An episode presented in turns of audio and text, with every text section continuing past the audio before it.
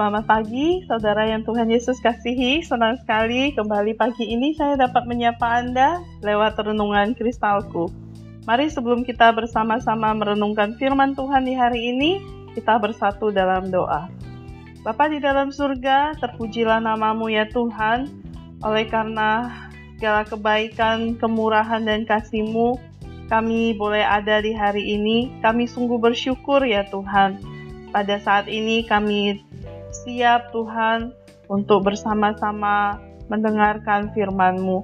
Tuhan Yesus berbicaralah kepada kami, tuntunlah kami ke dalam kebenaran-Mu, dan jadikanlah setiap kami pelaku firman-Mu.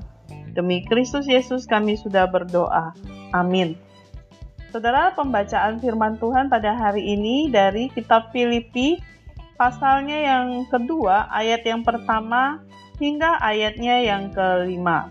Demikian firman Tuhan, nasihat supaya bersatu dan merendahkan diri seperti Kristus. Jadi karena dalam Kristus ada nasihat, ada penghiburan kasih, ada persekutuan doa, ada kasih mesra dan belas kasihan. Karena itu, sempurnakanlah sukacitaku dengan ini. Hendaklah kamu sehati sepikir, dalam satu kasih, satu jiwa, satu tujuan, dengan tidak mencari kepentingan sendiri atau puji-pujian yang sia-sia. Sebaliknya, hendaklah dengan rendah hati yang seorang menganggap yang lain lebih utama daripada dirinya sendiri. Dan janganlah tiap-tiap orang hanya memperhatikan kepentingannya sendiri, tetapi kepentingan orang lain juga. Hendaklah kamu dalam hidupmu bersama menaruh pikiran dan perasaan yang terdapat juga dalam Kristus Yesus. Sampai sejauh demikian pembacaan firman Tuhan pada hari ini.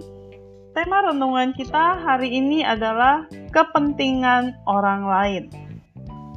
Seorang bernama Jimmy, dia bekerja di perusahaan raksasa internasional.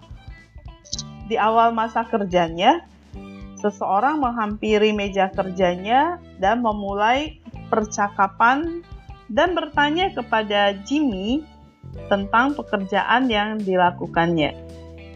Setelah menjelaskan pekerjaannya kepada orang itu, Jimmy menanyakan identitas orang itu. Nama saya Rich, jawabnya. Senang berkenalan dengan Anda, jawab Jimmy. Dan apa yang Anda kerjakan di sini? Oh, saya pemilik perusahaan ini. Jimmy tiba-tiba menyadari bahwa percakapan mereka yang santai dan sederhana itu merupakan awal perkenalannya dengan salah satu orang terkaya di dunia. Di masa sekarang, ketika orang-orang cenderung menyanjung dan memuji diri sendiri, kisah sederhana di atas dapat menjadi pengingat terhadap perkataan Rasul Paulus yang penting di Kitab Filipi. Hendak Hendaklah kamu tidak mencari kepentingan sendiri atau puji-pujian yang sia-sia.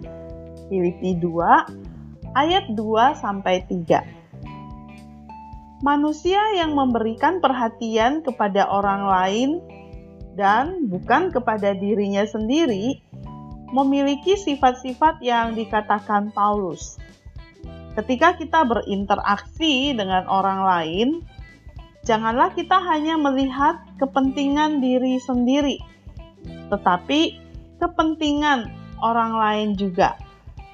Filipi 2 ayat yang keempat. Perhatian yang kita berikan kepada orang lain membantu kita untuk tidak hanya berfokus kepada diri sendiri. Kita akan dimampukan untuk dengan rendah hati mendahulukan kepentingan orang lain di atas kepentingan diri kita sendiri.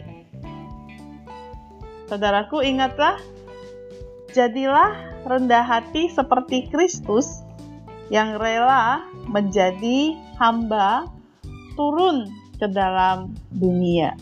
Mari kita berdoa.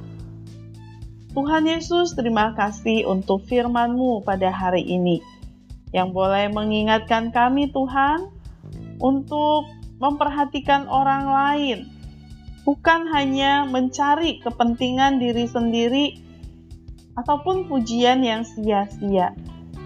Tuhan tolong kami supaya kami tidak terfokus kepada diri sendiri, tetapi kepada orang-orang lain, dan kami dapat dimampukan oleh Tuhan sendiri dengan rendah hati mendahulukan kepentingan orang lain di atas kepentingan diri sendiri. Kiranya kami selalu terarah kepada Engkau, Tuhan, yang telah menjadi teladan sempurna bagi kami dalam hal kerendahan hati. Engkau rela datang ke dalam dunia menjadi seorang hamba. Bahkan engkau rela mati di atas kayu salib bagi keampunan dosa kami. Terima kasih Tuhan Yesus, pimpin sertai kami hari ini. Tuhan topang, Tuhan berkati, supaya anak-anakmu senantiasa diberi kekuatan kesehatan oleh Tuhan. Demikian juga Bapak Ibu guru yang mengajar di hari ini. Kiranya Tuhan senantiasa berikan mereka kekuatan dan hikmat kesehatan. Demikian juga orang tua yang bekerja, Tuhan sertai. Terima kasih Bapak di surga, demi Kristus Yesus, kami sudah berdoa dan mengucap syukur. Amin. Selamat berkarya di hari ini bersama Yesus. Aku bisa.